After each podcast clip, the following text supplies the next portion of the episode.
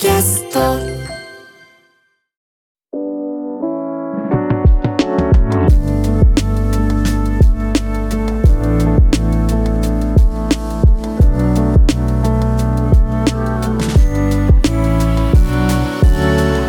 TBS ポッドキャスト。見えない私の聞けば見えてくるラジオ。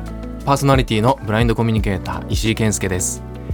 ということでですね今日このえ放送配信、え2回目の収録になるんですがまあこの番組がどんな番組かというとこうほぼほぼ僕は目が見えていないんですがその目が見えていない僕に見せたいものもしくは見せびらかしたいものをですね毎回ゲストの方に持ってきていただいてそれがどんなものなのかを、えー僕にね見えるようにちょっと説明をしてもらって、まあ、そこからねいろいろとこう雑談をしていくようなゆるい感じの番組になっています。で初回の放送は、えージェーン・スーさんにゲストに、えー来ていただいて、まあ、なんとかねスーさんの力を借りて乗り切れたなというところなんですが、まあ、僕のね友達友人知人からですねあの聞いたよっていう、えー連絡をたくさんいただきまして、まあ、スーさんとのね掛け合いがすごく面白かったよって、えー言ってくださる友達がたくさんいたんですが、まあ、他にもね石井さんの声すごくいいねっていう感想が多かったんですよね。あそうなのかとこう皆さんもそうだと思うんですがこう自分の声ってなかなか客観的に捉えることってできなくないですかね。なんか普段自分が発している声ですしそれが録音されてそれを改めて聞くっていう機会もなかなかないですし。でまあまあいい声だなって言ってくれてるので、まあ、車に構えずね素直にあのそれはありがとうと、受け取ってるんですが。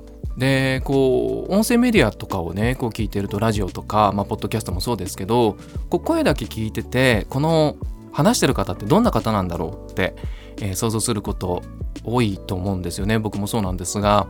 で今ってこう SNS とかインターネットが、えー普及してきてるので、まあ、すぐにね名前入れたら、まあ、容姿そのパーソナリティの方の容姿が見れると思うんですがその前の時代のラジオのパーソナリティの方って今よりももっとこう謎めいているというかミステリアスというかこう想像の余地がある、えー方だったと思うんですね。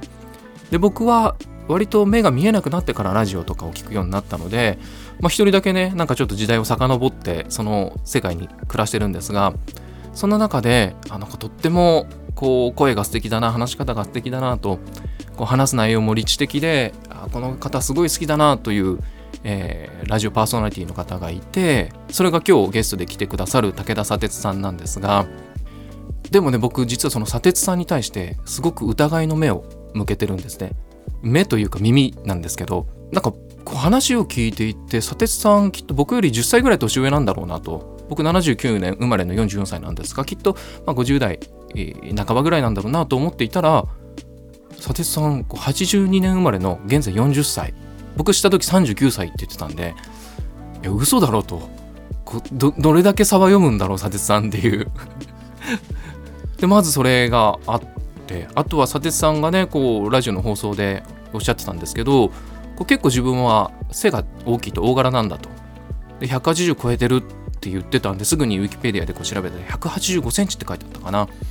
で僕の中での武田砂鉄はもうせいぜい大きく見積もっても175センチなんですよね。10センチ差は読むってなかなか砂鉄さんもこう勇気あるなと僕170.4ぐらいなんですけどそれ171ってサバ読んで言ってるんですが何ミリと何十センチってちょっと違うなと思って今日はねその佐哲さんを目の前にしてその佐哲さんにねそれを確認できるのが、えーとても楽しみです。でなかなかね初対面でこんな車に構えたことを斜めからの視点で言ってるんですが、まあ、佐哲さんの著書とかあの放送を聞いてると割と佐哲さんもそういう視点で物事を捉えているのできっと怒られないだろうと思って、えーおります。はい。では、佐哲さんが今日どんなものを僕に見せてくれるのか、えー楽しみにしております。では、早速ですが、武田佐哲さんをお呼びしたいと思います。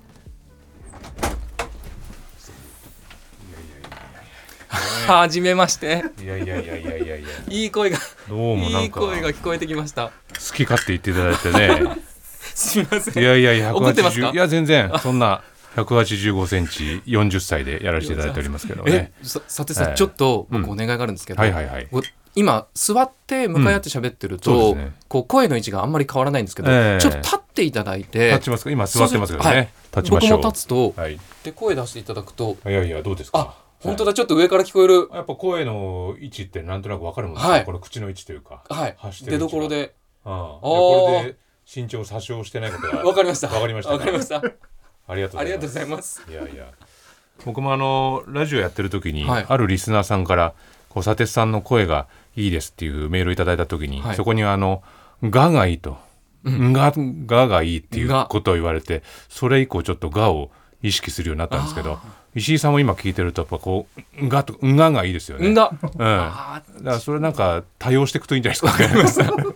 えーでも僕実はですね、このポッドキャスト始めるにあたり、はいはいはい。まあ、フリーアナウンサーのうん。山口陽子さんとはい。いう元キー局の,、うん。あのアナウンサーの方からちょっと話し方のトレーニングえをあの受けたんですが、ええ。まあ、あの知人なので。今のがですね。んが 今のがですね。が。ええ。よかったですか？が強調してきましたもうこちら。うん我々私も強調しますよ。がを。がんががを多分連発してる放送回になりますねこれね、そうその方に言われたんですが。んがはい。言われたんですが、えあの何言おうとしたか 思い出せええーとアナウンスのレッスンを受けたと。はい、で、まあ、その方がですね TBS ラジオの、うんまあ、ヘビーリスナーで、ほうほとにかくうん砂鉄さんを聞きなさい、う。おそんなこと言ってる人がいるんですね。ブレイキンナイトの砂鉄さんのその一人喋り、うん。もうどこに行くかわからないんだけど、ええちゃんとこう着地するというなかるほど。でそれはもう砂鉄さんがもう抜群だから、ええとにかく砂鉄さんを聞きなさいっていう聞いてる人は聞いてくれてんだね。ありがたい。そっから僕砂鉄さんずっと聞いてますまたありがとうございます。改めてその方に感謝でございます。でね僕ちょっと手元にですね、はいはいはいあのプロフィール砂鉄さんのプロフィールえがあるんですが実はこの僕の手元にあっても、うんこれただのあの猫に小判状態なんですよね。はいはい何が書いてあるかわかんないわかんないんですよね。でこれ、ええあの実はゲストの方にですね、うん。あのセルフサービスであこれ大事ご自身の読んでいただいてるんですけど、はい。読んでいただいいてもよろしいでしょうか？紙をいただきまして、えー武田砂鉄さんのプロフィール書いてますね。武田砂鉄さんは1982年生まれのライターで、ラジオパーソナリティ。本当ですかこれね？は本当80本当に1982 82年年。生まれとだから3個4つ3つ先輩ってことですか？そう79 79年です。はい。年ですもんね、えー出版社勤務を経て2014年からフリーライターに。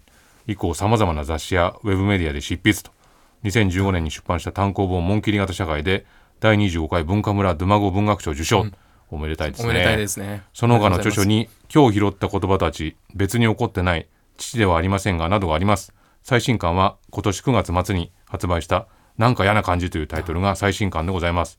また TBS ラジオで現在毎週金曜日の夜10時から11時半まで放送されている武田砂鉄のプレキンナイトに出演中ということで今日のゲスト武田砂鉄さんです。よろしくお願いします。ありがとうございます。ご自身でご自身のプロフィール読むのってええ。初めてですか？このね武田砂鉄っていうのは結構言いにくいですよね。このだ武田の名字と名前の間にこう「だ」「さ」とこう同じ母音が続くんで、うんうん。武田で「さ」を急ぐとですね武田さ砂鉄ってこうに言いにくいという。武田砂鉄。そうですよね。お。ええ。これは僕はあの文化放送でご一緒してた春菜愛さんは2年間ぐらい読めないまま お別れしましたから。うん。1年間口が慣れなかった。そうですね、うん。まあ、結構なんかい急いじゃう感じの。武田で一回一回こう忘れてもう一回砂鉄というふうに言うようにすると武田砂鉄というふうにあ読めるようになるんです、ね、それなんかあれですね、キャリーパミュパミュに似てますね。まあ、東京ポット許可局っていうのも一緒であれも東京で一回忘れてポットで忘れてもう一回許可局って言えば 今今あんまり言えてなかったですけどね。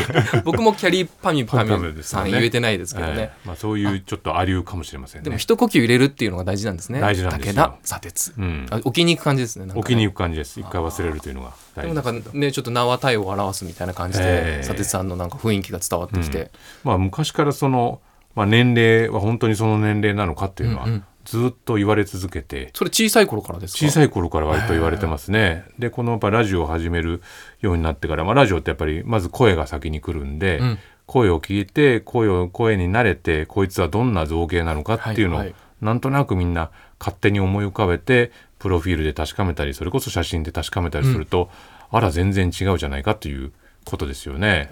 まあ、僕は何度かあのラジオで話してますけど、はい。あの堀井美香さんがね僕の声を あの聞いた時点ではあの菅三淳さんと同い年だと思ってたという。70歳でした。70歳だという。うん、まあでもまああの声のプロにねそれぐらいの声だというふうに思ってもらえたっていうのは、まあ、別に悪いことじゃないなとはいうふうには思いましたけどね。こう何かの出版イベントのね多分、あの記事を、はいはい。あの青山ブックセンターでやったええ。出版イベントの記事を読ませていただいて、ああの堀井美香さんとの、はい。はいはいはい。対談のやつで、うん。まあなんか堀井さんの考え方はすごいですよね。あのええ今70歳、うん。で30年後に70、う。ん。で30年経っても70って変わらなくていいじゃないっていう、まあ。そのロジックすごら素晴らしいなと思って。そうですね、まあ、あの方に考え方があるのかどうかっていう問題はありますけどね、まあ、そう言っていただけるのはもうありがたいですよ。うん、この初回のねはい。スーさんとのラジオもちょっと第1回だけ聞かせてもらいましたけども。ありがとうございます。ねえでもこういうこう、まあ、ある種僕は目が見えない方とこう相対してこうきっちりとお話しするっていうのは、こう初めてですけれども、まあ、スーさん結構ズカズカズカとうん。こう突っ込んでいって、でもそのズカズカズカっていうのをやっぱり最初からいけるっていうねあの方の感じっていうのはすごいなと思ってでもやっぱりその石井さん自身もこう初めて会う人に本当はこうズカズカズカが欲しいんだけど、うんやっぱりそうは言ってもなんかズカッといけないぞっていう場面にそれこそずっと日々連日多分そういう目に遭遇してると。思うんですよね。はいはい。でそうは言ってもズカッといけないこっちの気持ちってのもなんとなくわかる。と思うと思うんですけどどういうステップ踏んでったらいいんですかねこれね。あえっ、と話すかける側が、えーはいはいはい。いやなんか、うんそのあ相手にもよると思うんですけど、ええ。聞いてほしくない人っていうのももちろんいると思うんですよね、ええ。その見えない人でも、はいはいはい。目が見えない人でも。僕はもうフルオープンにしてるんで、えでいつでも何でも聞いていいよっていう状態にしてるので、うん。割とこう入ってきやすい聞きやすい。でまあやっぱこうなんだろうどれぐらい見えてるんですかとか、うん。見えない人に対して、うん。まあ、なかなか聞けないことじーゃないですか。で僕はその見え方をきちんと説明をできるんですが、うん。まあ、それをねしたくない人ももちろんそうん。のしたところで分かんないでしょっていう、えだからねその人との関係性とーか、うん。うーんかなと思いますけどね。よくありがちな問いとしては、その見えなくなったことによって何か研ぎ澄まされたものはありますか？なんていうような質問ってくると思うんですけど、それはどういうふうに答えることが多いですかえっね。とそうですね。やっぱり耳ええ。がとにかく聴覚がねあうん。の発達してるき感じがあって、うん。例えば5メートル先で誰かが小銭を落としたら、いその金額はねあの1円単位までええ。分かりますって言うとやっぱり信じるんですよね皆さんね、ええ。でそんなことできないです。今落とそうかと思って。58円とかすごい微妙な数を落とそうと思いましたけど、じでもね実際これ、あの普段友達とかに言うと、うん。あってやっぱ今の佐哲さんみたいにええ。落とす人がいるんですよ。でいくらって言われた時に、うん。分かんないっつって、うん。ただそういもう落としたそいつは、ええもうそれをこう拾うってただいう。拾うというね。落として拾うだけの人だ。そあー。でもさっきそのちょっと佐哲さんの身長を確かめるために立ってみてくださいよと言ったら、やっぱ上の方から声がしたっていうふうにおっしゃってましたけど、その感覚っていうのは、まあ、目が見えてる時にはそこまで意識はしなかった、まあ、なぜなら当然その目の前に185のやつがいる165のやつがいるってでどの方向から喋ってるっていうのは、まあ、まずビジュアルで分かったわけですもんね。はい。だそれはこうどの位置から音が出てるかっていう感覚っていうのはやっぱり目がこう見えなくなってからそれこそ研ぎ澄まされたってことになるんですかね。うん、研ぎ澄まされたというより多分そこのチャンネルのボリュームを上げて聞いてるっていう感じですかね。その視覚がなくなった分嗅覚とか、うん。えー、と聴覚とか、ええまあ、触覚でこう情報周りの情報を取ることが多くなったので、うん。だからおしなべてそっちのを使うようになったっていう感じですね。使ってなかった部分。はいはいはい。だからうん。まあ、鍛えられたというよりもただそこが使ってなかったから、そう。ん、それがこう開いて使ってるだけですっていう感うじそうですね。ではあるわけですね。はいこうやっぱ声だけでね、ええ。こう人が判断できないっていうのが、うん。結構こう飲み会とか人が大人数の時って、まあ、声聞き分けるのもうん。難しいですし、もうこの年になるとねうん。もう名前と声を一致させていく、ええ。まあ、見えてる人だったら顔と名前一致させていくと思うんですけど自己紹介した後に、あれこの人誰だったっけなと、えで今一体僕は誰と喋ってるんだろうえみたいな、うんこう時があるんですけど、ええ。とあるねこう飲み会に行った時に、はいはい。まあ、その時も十何人いたんですが、えよく喋るこう九州出身佐賀だったかなどっかのジャックさんっていうニックネームの方が、えジャック。ジャック。うん。でなんかすごいお調子者というかよく喋る方でう、ん。でこうみんなでそのジャックさんをこう囲んでこう話を聞いてたんですけど、うん。こう1時間ぐらい経った時に僕こうふとジャックさんに「いやジャックさんはなんでジャックさんっていうニックネームなの?」ってその由来は何？って聞いたら、ええ。そのよく喋ってたジャックさんがえピタッと喋るのやめたんですよね。えあら。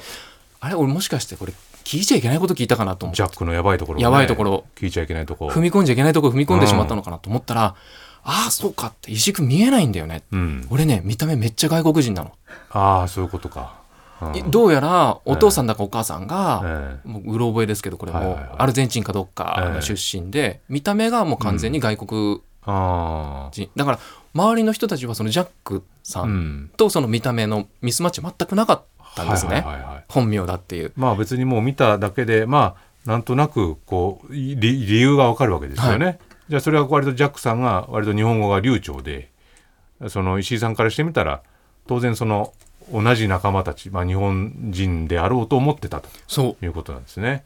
うだから第一母国語が日本語。あで逆に外国語を喋れないっていうのがコンプレックスだっあええ。て言ってたんで、えそうだからそういうのがね一気に僕のだから世界が変わるんですよね、あえ確かにね。見た目外国人だったんだっていう。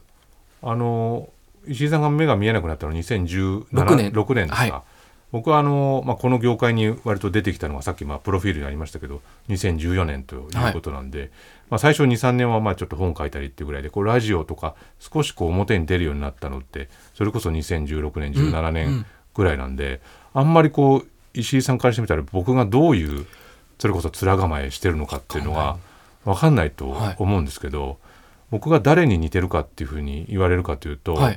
よくその息子に似てるっていうね 言われるんですよ。いろんな人から。なるほど。うん、あのこうサイン会とかはい。トークイベントに行くと割と中年の女性が来てはい「立石さんいつも聞いてます」って「あのね息子に似てるんです」っていうふうに 言われてでまあ一回あのそれこそこのドゥマゴ賞っていうのをいただいた時に、はい。ドゥマゴ賞本家がフランスにあるんですけどフランスに行ってちょっと講演会をするっていうことがあって、はい。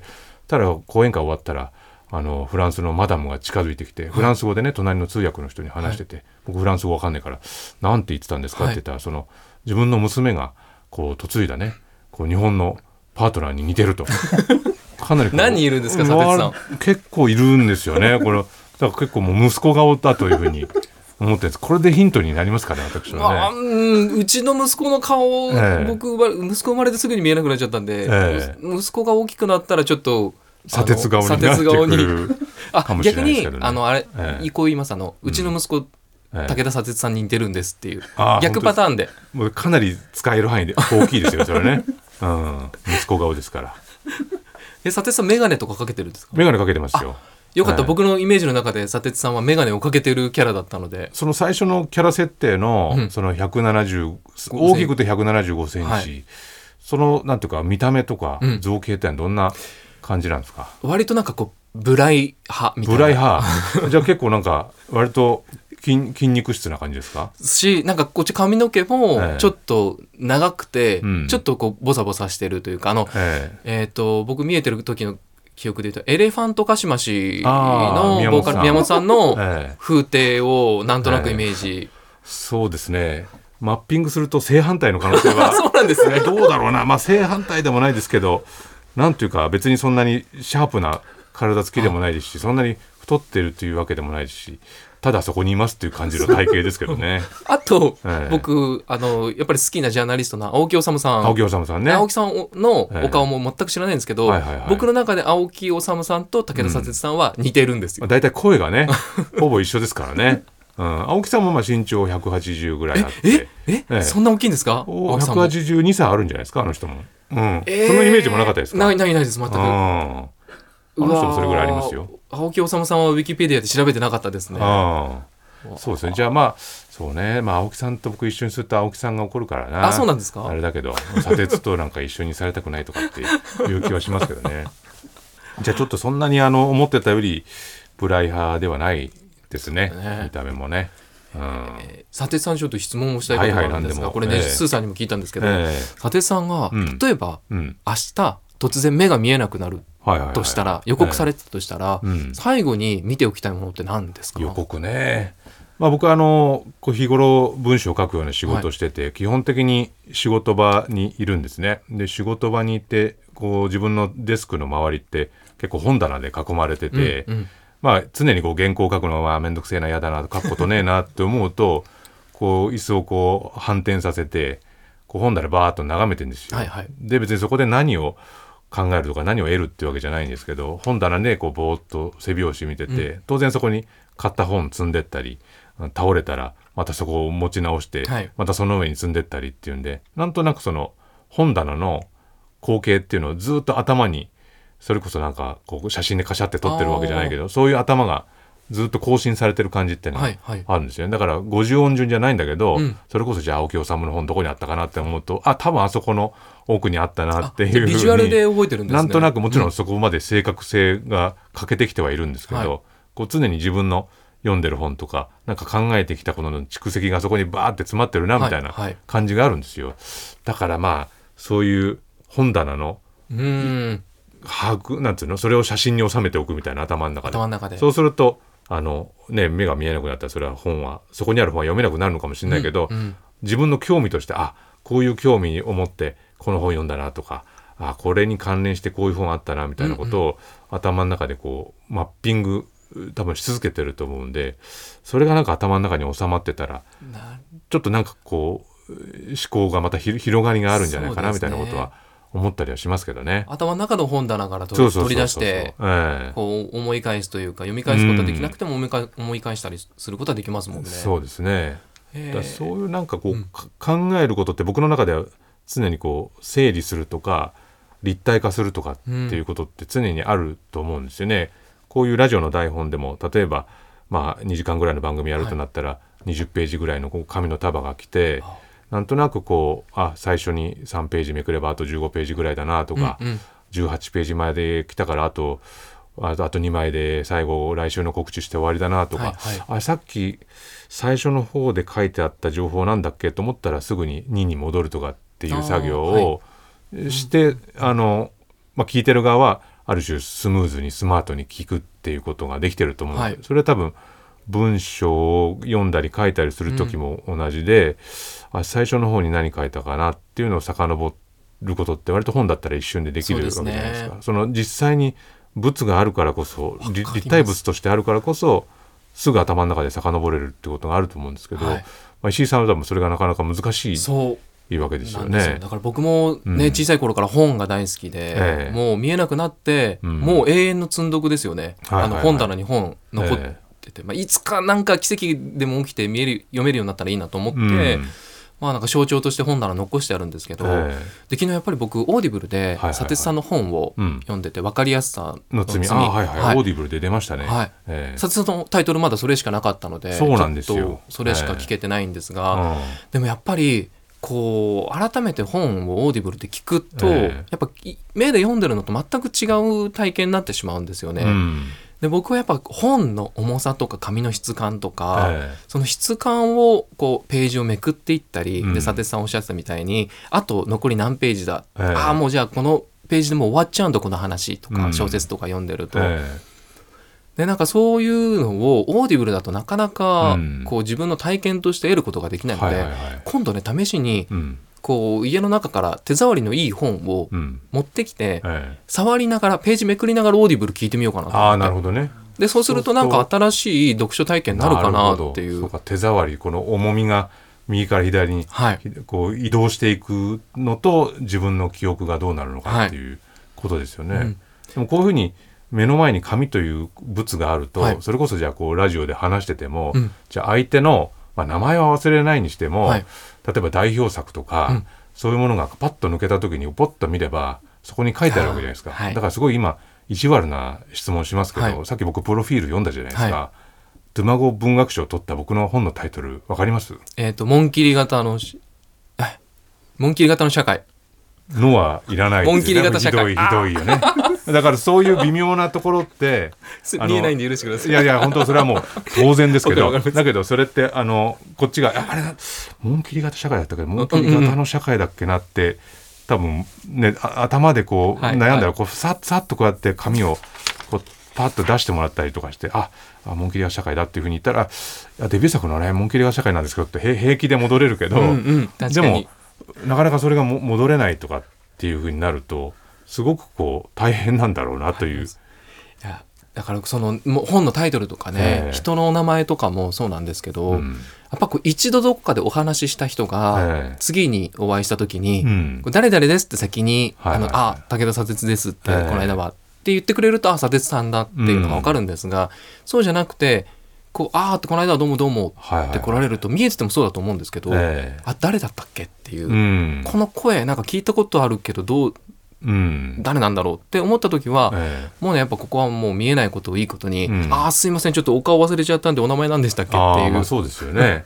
誰かこの人誰だろうなっていうのが目の前に来た時に声とか顔とかあるいはどこであったかなとか、そういういろんな情報を固めてってその人の存在をこう固めるわけじゃないですか。はい、それがなかなかこうできなくなるっていうのはね、だけどまあそういうふうに直接的に聞けば見えないんでどなたでしたっけっていうふうに言えばまあそれで嫌がる人ってなかなかいないですよね。うん。なんか素直でいることが大事だなとあのあーって、すいません忘れちゃいましたっていうぐらいで、えうん。えそうですよね。ごまかせないですからね もうね。ああ確かに。まあごまかしの限界はありますよね。うん。えじゃあもうそんなちょっと佐哲さん今日ええ。僕にこう何か見せびらかしたいものというか、こう見せたいものをお持ちいただいてると思うんですがはいということで、えー今武田佐哲さんとの収録が終わったところなんですがえー、っとまたやってしまいました、えージェーン・スーさんの回に引き続き、